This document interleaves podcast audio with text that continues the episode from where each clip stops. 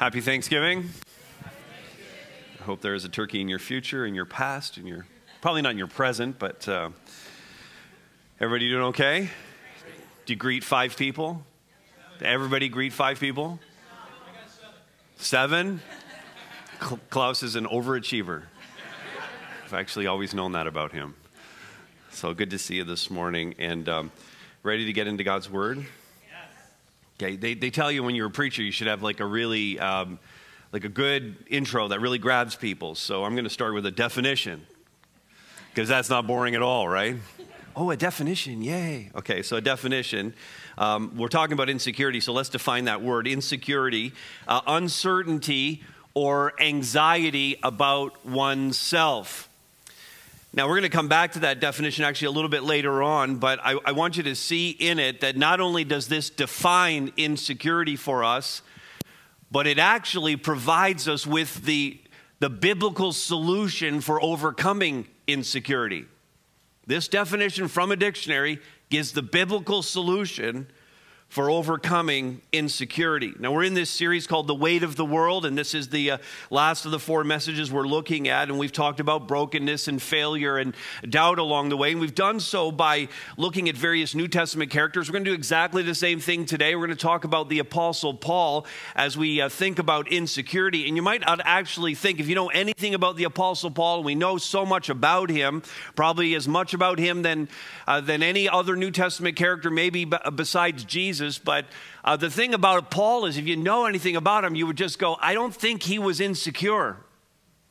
In fact, everything we read about Paul, everything we read that he wrote gives us this indication that maybe this guy was like super secure. But here's the thing that we can see, that prior to Christ, Paul's security was in the wrong thing. And Paul says so himself. We're going to look at that for sure. And that's the key to it. Because whether you would see yourself as an insecure person, or whether other people around you would see you as an insecure person, or whether you are a super secure person like the Apostle Paul was, whichever it is, the solution, in fact, is exactly the same as we look at God's Word today. Whether we're dealing with insecurity or misplaced security, the solution is exactly the same. And Paul actually said it this way. Philippians 3:8, I'm going to give you a lot of scripture today. As we go along, you can note these. But Philippians 3:8, I count everything as loss because of the surpassing worth of knowing Christ Jesus my Lord.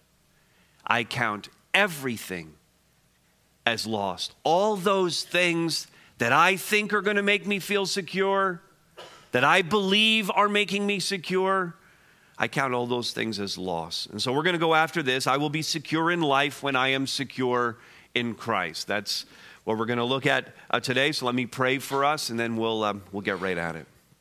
Let's pray together. Father, we know that it's pointless for us to have our Bibles open in front of us and to hear another sermon from your word. It's pointless apart from your Holy Spirit falling on this place and convincing us of the truths we're hearing and convicting us in such a way that we're ready to repent and to obey and to live these principles out. And so, God, I pray that you would do that again today, that you would meet us, that your Holy Spirit would work in this place, and that we would indeed put Jesus Christ at the center of our lives and count everything else as loss. And we pray this in his strong name. Amen. Amen? All right, I will be secure in life when I am secure in Christ. Let's start here. Before I knew Jesus, I was secure in me. Now, I know the objection, and we've already touched on it. Some of you are saying, you know what, I'm a very insecure person, so I'm definitely not secure in me. But even if you would describe yourself as insecure, you are in that place because your plan is to rely on you. Your plan is to look for external means of creating security around you. It might not be working, it probably isn't working, but that's your plan. And the Apostle Paul, in fact, gave every impression of being secure in himself. He was a very high achiever. And as a young man, in fact, I want you to turn to Acts chapter 7. That's where we're going to start. The book of Acts chapter 7. We're going to look at Acts 7 to 9. We're going to look at Philippians 3. We're going to be in 2 Corinthians 12, primarily those three passages along the way here today. These are all accounts of Paul in the book of Acts, or they're things that he wrote, including his own testimony. So this is Acts chapter 7, and this young man named Stephen had been set apart as a leader in the church, and he preached this unbelievable message, and it got the attention of the religious leaders, and they weren't super happy about the things that he was preaching, and so this mob came up, and they decided that they were going to execute Stephen for the things that he had just preached. Now this is Acts 7.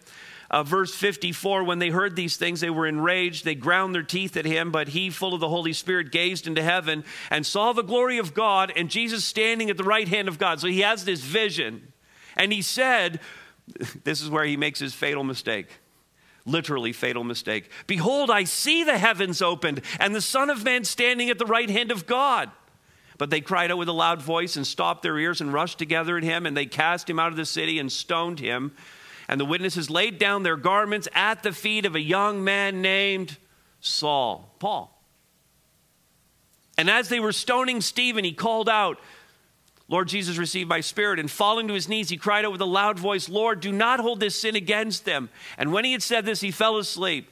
Chapter 8, verse 1. And Saul approved of his execution. And there arose in that day a great persecution against the church in Jerusalem, and they were all scattered throughout the regions of Judea and Samaria, except the apostles. Devout men buried Stephen and made great lamentation over him. Verse 3, but Saul was ravaging the church and entered house after house. He dragged off men and women and committed them to prison. So Paul takes on, he's this young man, he's ambitious, he's high achieving, he's well respected, and he gets the job. The religious leaders assign him, they give him the job as chief persecutor of this new church that's been established to stamp out the witness of Jesus Christ in the world. And listen, he was so good at his job that he even got the attention of God. And at that moment, God decided that he would hire him. Now that's a little bit... Oh, come on, I thought that was a little funnier than that, see? Because he was good at his job. God saw that, said, I'm going to hire him. He's going to be on our team, right? Wasn't that not as funny as I thought it was? I thought it was pretty good. But before that happened, Paul said of himself, and now this is over in Philippians 3, I myself have reason for confidence in the flesh. And he talked about those days when he was the persecutor and all the days leading up to it. In fact, in Philippians 3... you'll see this, verse 4, I myself have reason for confidence in the flesh also, okay? I have every reason to be confident in my abilities. If anyone else thinks he has reason for confidence in the flesh, I have more. You think you're something? You think your education was good? You think your status is great? You think your job is wonderful? You think you're good at what you do? And he says, I have more. This guy was not short on pride. Verse 5, circumcised on the 8th day of the people of Israel, of the tribe of Benjamin, a Hebrew of Hebrews, as to the law, a Pharisee, as to zeal, a persecutor of the church, as to righteousness under the law, blameless. Paul had it all going on. And then he went into... He describes here his rather impressive resume. He describes really in this his sense of security, and he calls it twice in this passage, confidence. This is his confidence in the flesh. This is his confidence in himself. It is his sense of security. He was fully secure in what he had accomplished and in his status and in his authority. So that's Paul before Jesus. And that's his list of things that helped him feel secure. But the question for us today is, what's making you feel secure? What's on your list? I mean, is it your education? You know, I went to a really good school and I got my degree and I got a master's degree and I worked on my doctorate. Is it your education and that's where your security is?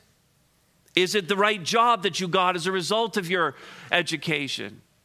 Now, I have the right job. Is it the fact that you have money in the bank? Is it the fact that you're married and I just wanted to be married and I wanted to feel secure in that? Is it that you have the right spouse? Is it that you have the right family? My family's the thing that brings my security. Is it your friends? Is it living on the right side of town or what is it that gives you your sense of security? Is it being recognized for what you do? Is it being the right weight or the right height or looking the right way? Is it the clothes you wear? What are you looking to for your security? I mean, if it's any of these things, then, you know, this series is called The Weight of the World and How to Get Out from Under It. And if your security is in any of the things I just listed, then I'm just going to tell you, just in all fairness, you should feel the weight of the world on your shoulders. You should feel it. Because none of those things is really going to bring you the security that you think it's going to bring you. Timothy Keller says this, he wrote this in his book, Sickness Unto Death. Soren Kierkegaard says, it is the normal state of the human heart to try to build its identity around something besides God. Spiritual pride is the illusion that we are competent to run our own lives, achieve our own sense of self-worth, and find a purpose big enough to give us meaning in life without God. Now you look at that, identity, self-worth, purpose, all of those things are what we're looking for when we go after all of those other things, and all of it relates to the sense of security that we want to have in the world. And that's what Kierkegaard called the normal state of the human heart, to go after it without including God in the process. And if that's your plan, you'll never find the security that you're seeking. And Paul, by his own testimony, didn't find it in those things. Because security is not found in what you look like or what you accomplish, in your status, your wealth. It's not in what others think of you, and it's not actually even in what you think of you.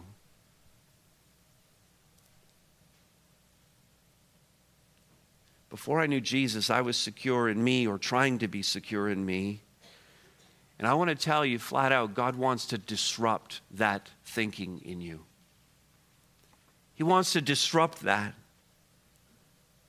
Jesus disrupted Paul's life and Paul's plan. And look at this next. When I met Jesus, that security was disrupted. Paul went on to say, again, right here in Philippians 3:7-8, whatever gain I had, I counted as loss for the sake of Christ. And then that verse we looked at in the introduction. Indeed, I count everything as loss because of the surpassing worth of knowing Christ Jesus, my Lord. When he met Jesus, his life was radically transformed. And we see what happens and how our security shifts away from us, away from our plan, away from the external things that we try to put in place, and squarely gets put on Jesus. Again, pick it up, Philippians 3 now, and verse 9 really is where he talks about how this is all altered for him. Actually, partway through verse 8, for his sake I've suffered the loss of all things and count them as rubbish. All that stuff is rubbish.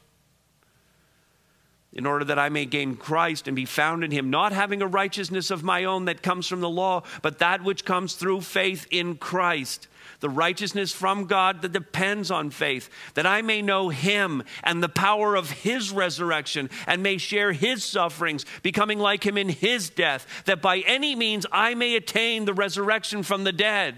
The only thing that's going to be giving me any kind of security in this life, the only thing that brings me life itself, is the power of the resurrection of Jesus Christ in my life. That's the only thing that will give us security. And this is what God wants to disrupt in our lives. He wants our perspective to be completely altered on all of this.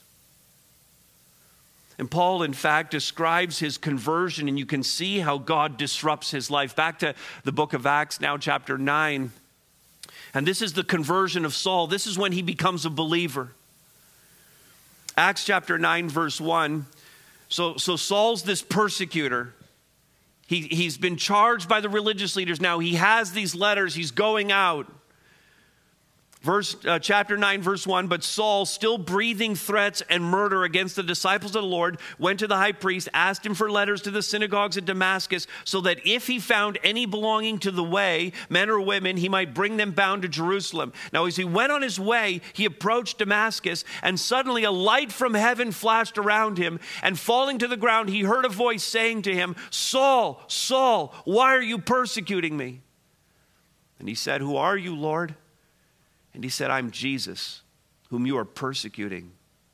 But rise and enter the city, and you will be told what you're to do. The men who were traveling with him stood speechless, hearing the voice, but seeing no one. Saul rose from the ground, and although his eyes were opened, he saw nothing.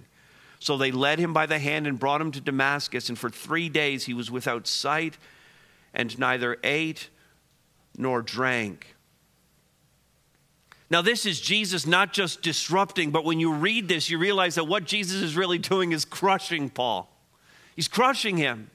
To bring him, this super confident guy, to bring him to a place where he recognized his need of Jesus. And really the question that needs to be pressed into our lives right now is, have we gotten to that place? Have you gotten to the place of recognizing your need of Christ? Has your life been disrupted? Have you been crushed by Christ so that you'll see that your way of doing it is not the way?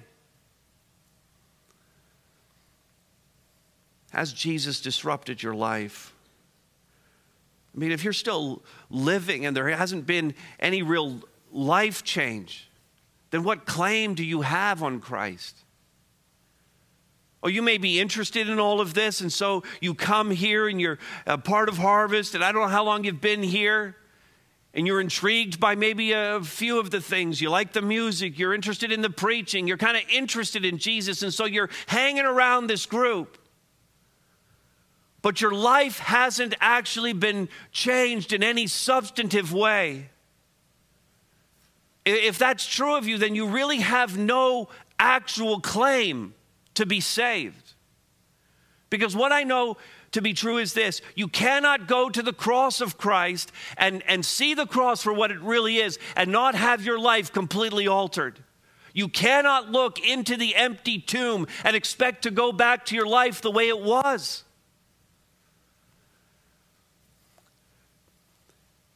God disrupts our life in order to bring us to himself. When you meet Jesus, your security is always disrupted.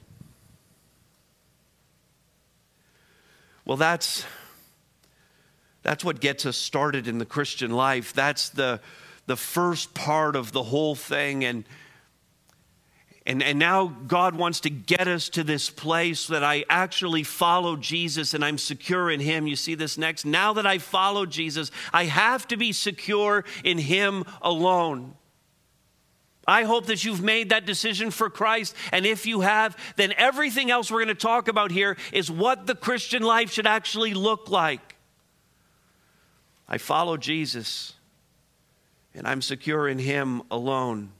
We looked at Paul's conversion, but the disruption in Paul's life was something that God actually kept in place. It wasn't that, you know what, I'm going to disrupt his life so that he becomes a follower of Christ, and then I'm going to kind of just bless him and make his life easy. And what you really see in the Christian life is really this: God keeps disrupting our lives for the entirety of the years that we live on planet Earth, because he constantly is reminding us we need him.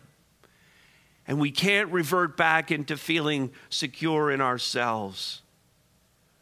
And so Paul's shocking conversion wasn't enough. We get a hint of how hard this is going to be, God used a man named Ananias to actually lead him to God and explain some things to him. And at that point, his sight was restored and he gained his strength and he ate. And Ananias was a little reluctant to actually meet with Paul and to do this. And God actually said to Ananias about Paul's life, he said this, I will show him, I'm going to show Paul how much he must suffer for the sake of my name.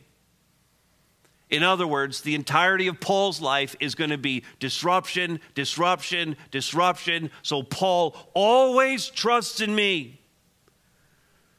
That Paul would never go back to his super confident, secure in himself ways.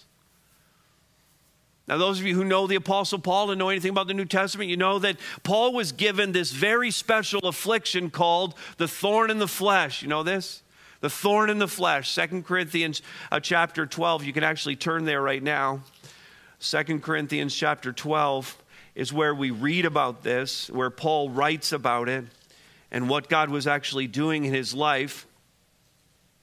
God gave him this thorn in the flesh, some kind of an affliction. Verse 7 says, Paul said this, to keep me from becoming conceited.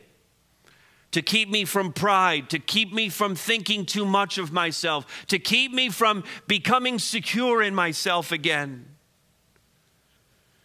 And then he said this, verse 10, for the sake of Christ, then I'm content with weaknesses, insults, hardships, persecutions, and calamities.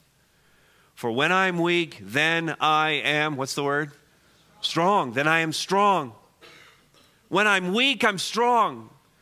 When I'm insecure in myself, I'm secure in Christ because I'm looking to him for that. When I'm insecure, when I'm destabilized, when I'm disrupted in my life, then I'm strong, then I'm secure in him. And God actually told him, the way you're going to get this is through grace that I'm going to give you. Verse 9. My grace is sufficient for you, for my power is made perfect in weakness. Therefore, I will boast all the more gladly of my weaknesses, so that the power of Christ, the security of Christ, may rest upon me. And we don't know what Paul's thorn in the flesh was, but it hindered him and it made him dependent on God.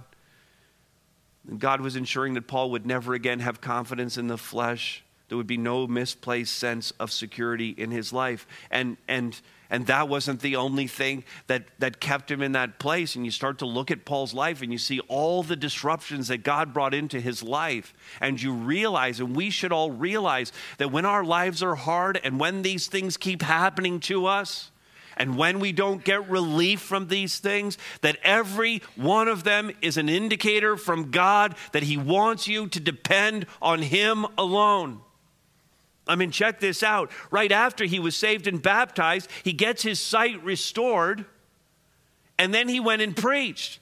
He goes into Damascus, he preaches a sermon, and it gets the attention of the leaders, the civic authorities in that town, and the governor puts a warrant out for his arrest so that Paul, having just given his life to Christ, having just been called to really minister his life for God, is now being lowered out of the city in a basket to escape the governor.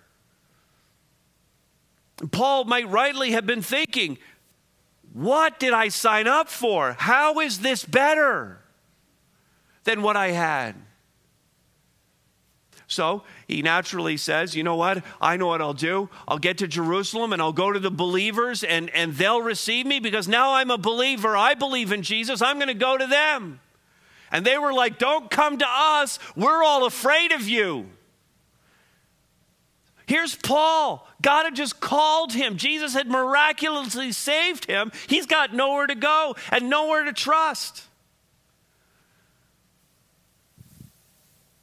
So his security was in Jesus alone. As his ministry unfolded, here's this guy pouring himself out and so many afflictions that have come his way as he's ministering the gospel, and people just had these opinions of him. And people have opinions of us. And sometimes it can be so damaging when people say things to us or we hear in the wind what people are saying about us. And here's Paul just trying to serve Jesus, just trying to lead people to him, just preaching the gospel and planting churches. In 2 Corinthians 10:10, Paul says this, "For they say about me, his letters are weighty and strong." He's a really good writer. He's a really good writer. You always know this when someone's like saying nice things about you and they're drawing you in close, that they're just about ready to sucker punch you, right? Okay, what's coming next? They say his letters are weighty and strong, but his bodily presence is weak and his speech is of no account. He's a great writer, but he's not much to look at. And he's not a very good preacher. Ouch. God's just trying to serve Jesus. And then he dealt with this devastating rift in one of his most important friendships. Barnabas was actually the man who took him after he was saved, and the apostles and disciples are all afraid of him. And it's Barnabas who takes him and introduces him to the disciples and assures the disciples that he's genuinely saved. Barnabas is the one who went to bat for him. So the two of them go off into ministry, the first missionary team that's ever sent out in Acts chapter 13. Paul and Barnabas go out together, and they serve Jesus, and they preach the word, and they endure so much together. And then a sharp disagreement, Acts 15. Tells us a sharp disagreement came between he and Barnabas, and the scriptures don't give us any indication that that was ever reconciled. And how often in our lives do we have sharp disagreements come between us and other people, and we're thinking they love Jesus and I love Jesus, and why is this happening, and why are we no longer friends? Because God doesn't want us to have our security in each other. He wants us to have our security in him.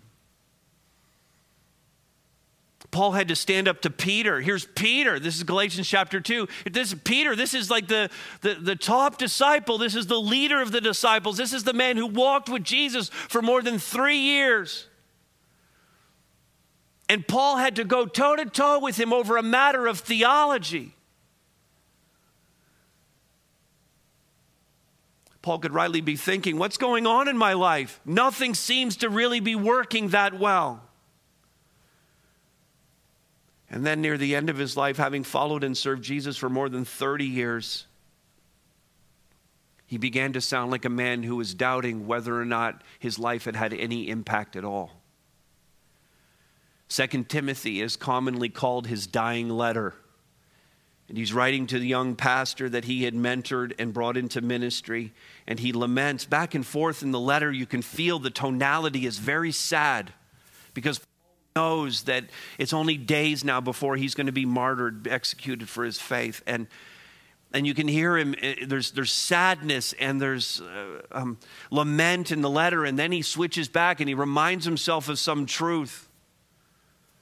In 2 Timothy 4:16, as an example of this, he laments that no one came to stand by me, but all deserted me. That's so sad to read. This is Paul. Hundreds, thousands of people had come to faith in Jesus Christ because of Paul. He's the first real theologian of the church. 13 letters in the New Testament were inspired by the Holy Spirit to be in the scriptures that he wrote. This man is the preeminent leader of the church. And no one came to stand by him in his trial. Verse 17, the very next verse, this is what Paul reminds himself of. But the Lord stood by me and strengthened me. That's what God wanted. That's why God was disrupting him in that moment as well. He was feeling the loneliness and insecurity of having been abandoned, yet he brought to mind his faith and the promises of God, and he was strengthened by Jesus Christ directly. His security was not in his accomplishments. His security was not in Barnabas. It was not in his freedom. It was not in his mission or ministry or all he had accomplished. It was not in churches. It was not in pastors that he had mentored. His security wasn't in any of those things. The Lord stood by me and strengthened me.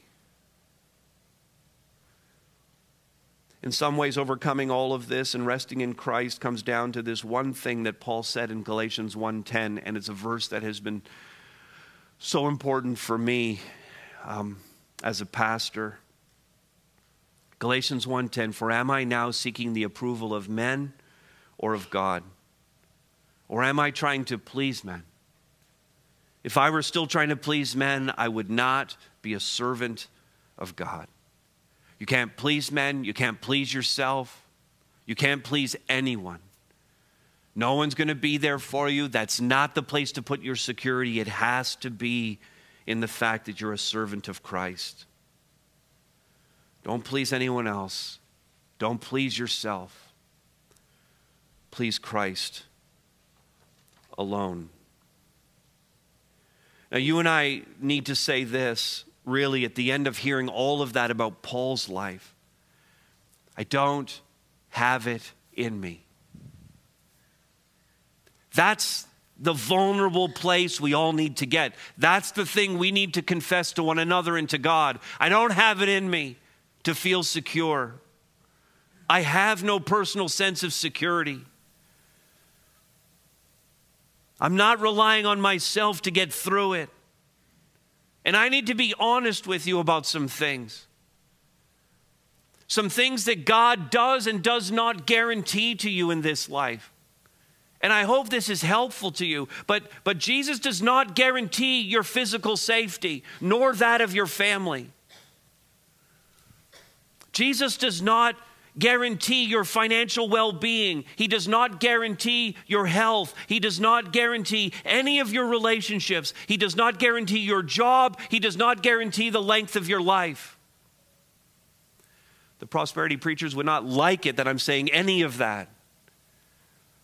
But the scriptures make that clear. He doesn't guarantee us any of that in this life. But if you're secure in Him, He does guarantee you a place with Him for all eternity. He does guarantee you joy. He does guarantee you peace that surpasses all understanding. He does guarantee you hope that transcends any circumstance of your life. He does guarantee you that He will love you unconditionally when everyone else in your life fails you. He guarantees us some pretty awesome things, and all of those things that I mentioned, not one of them adds anything to the weight on your shoulders. They're all gifts from Him that bring us relief and bring us life. Now, I get that that's easy to say from up here and so hard to live out because of the world that we live in. You know, the world, whether you're a believer or an unbeliever, everyone wants you to feel secure. The world just has a very different way of going about it. In fact, the world and what we see in the Word of God are really completely opposite ways to go about feeling secure in life. The world offers you this. If you want to feel secure, then you must join the cult of self-esteem. The main doctrine of the cult of self-esteem is just believe in yourself. Elementary school teachers and children's TV and books are indoctrinating and preaching this message that puts your child at the center of all things. It sounds right to us because we've heard it so often, and everyone's buying into this cult of self-esteem. Your children are told, believe in yourself and you can accomplish anything in life. And listen, with that mantra, you and I, therefore, become the measure of all things. We determine our own path. We decide what's best for us. And we need to expose the lie of that. Just believe in yourself. yourself. Here's what you need to know about yourself. You are weak, you are vulnerable, and you are a mortal human being. By mortal, I mean you're all going to die.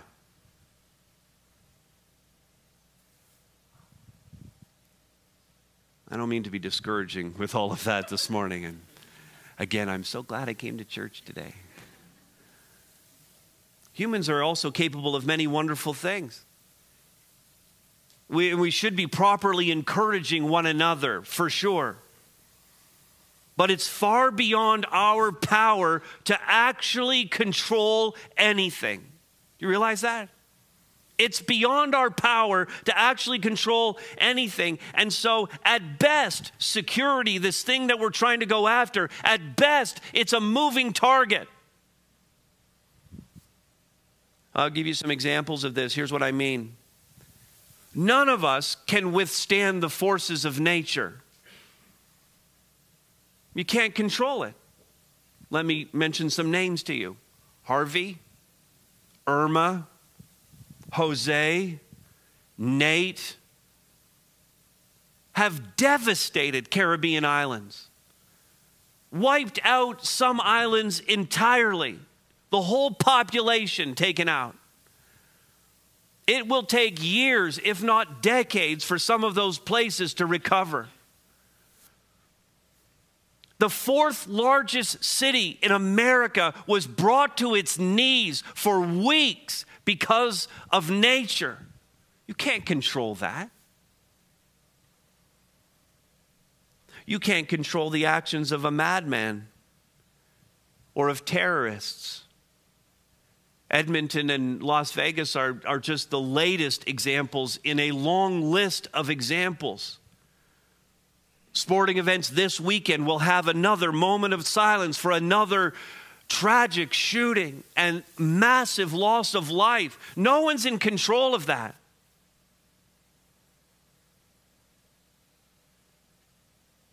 You cannot withstand the effects of aging, of cancer, of idiots on the road. If your security is in you, you will be bitterly disappointed.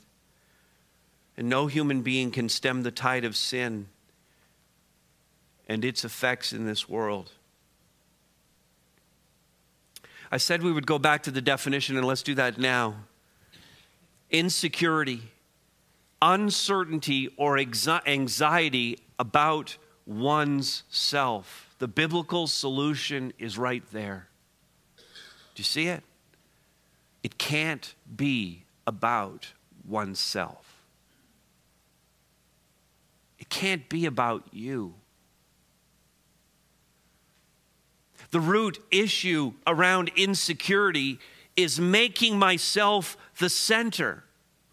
That's pride. The antidote is to think of myself less, to think of Christ more, to focus on Him. That's humility. And in one very poignant line, Rick Warren said it this way: humility is not thinking less of yourself, but thinking of yourself less. That is the antidote. That's the solution to the problem of insecurity. Think of yourself less. Get your eyes off of oneself and onto the one and only Jesus Christ. Well, it isn't hard, looking at those three things, it isn't hard to see how insecurity and putting myself at the center can affect our lives, how it's a weight on our shoulders. It affects our closest relationships. It affects our job performance.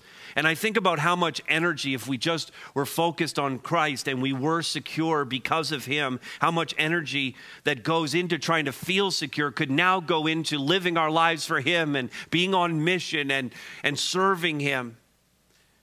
Instead of it all being expended on sorting out our insecurities, we simply have not thought to get our eyes off of ourselves and to fix our eyes on Jesus. And so what does it take to be secure in him? We have to ditch everything else that we might put our confidence in and trust in him alone. No confidence in the flesh. And I love this picture. I'm going to conclude with this, but this picture that I read in a blog, Jason Sarosky said this. He makes this point. And I'll just ask you this question first. How many of you had a security blanket when you were children? Just raise your hand. If you had a security blanket when you were a child, or some doll or stuffed toy that was your security and it went everywhere with you and you had to have it. And you had those things to make yourself feel secure. Now, I want you to think about and give me the answer for this. Who was the most famous security blanket user in history? Linus. Linus, of course it was. And in one of the most poignant moments, there he is, okay. Everyone loves Linus. In one of the most poignant moments in cartoon television history, Linus is explaining the meaning of Christmas to Charlie Brown while they're rehearsing for the Christmas pageant. And he does this, you'll remember, it was so shocking to most of us, and it's shocking for us to think about it today. He does it by, do you remember this? Reciting from Luke's Gospel, chapter 2. And he explains to Charlie Brown what the true meaning of Christmas really is. But all those years of watching that, and I don't know how many times I've watched this, dozens and dozens probably, I'd never noticed this one thing that happens here, and this is where the blogger kind of pointed this out. We're going to watch the clip in just a moment. But as Linus begins to recite Luke chapter 2, I want you to watch his hands. I want you to watch what he does with his hand when he says the words, "Fear not." Watch the clip. Isn't there anyone who knows what Christmas is all about? Sure, Charlie Brown. I can tell you what Christmas is all about.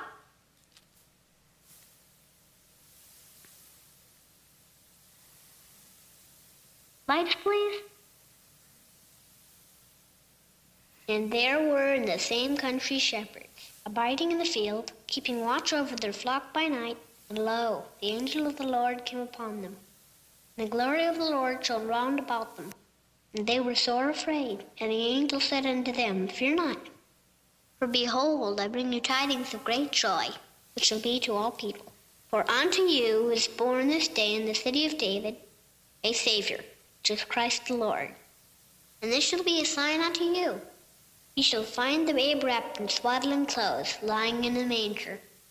And suddenly there was with the angel a multitude of the heavenly host praising God, and saying, Glory to God in the highest, and on earth peace, goodwill toward men.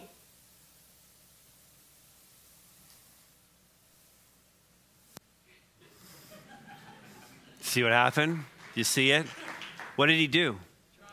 He dropped the blanket. He dropped his blanket when he spoke the word of God, when the angels said the words, fear not. And that's what God wants us to do. Charles Schulz obviously put that in intentionally so that every one of us would see that at the hearing of the word of God, at the assurances that he gives us, every single one of us can drop the blanket. Drop all those other ways of trying to make ourselves feel secure and instead rest securely in him. We live in a world that gives us no reason to feel secure. And we won't get there by believing in ourselves or putting confidence in the flesh. I will be secure in life when I am secure in Christ. Amen? Let's pray together. Our God and Father, thank you for loving us and caring for us so much that you disrupt our lives. I pray, God, that you would disrupt the lives right now of those who have not yet surrendered to you, not yet had their Damascus Road moment with you. And while it may not come as miraculously as it did for Paul, it can be no less real. And so, God, I pray for those in this room who need to give their life to you, find the forgiveness of sins, and begin walking with you as a believer. And God, I pray for everyone in this room who's already made that decision. It's so easy to go back to all of these external forms of security, God. And I pray instead that every one of us in this room would drop the blanket and trust in you at the hearing of your word. And these things we pray. In the name of Jesus Christ, amen.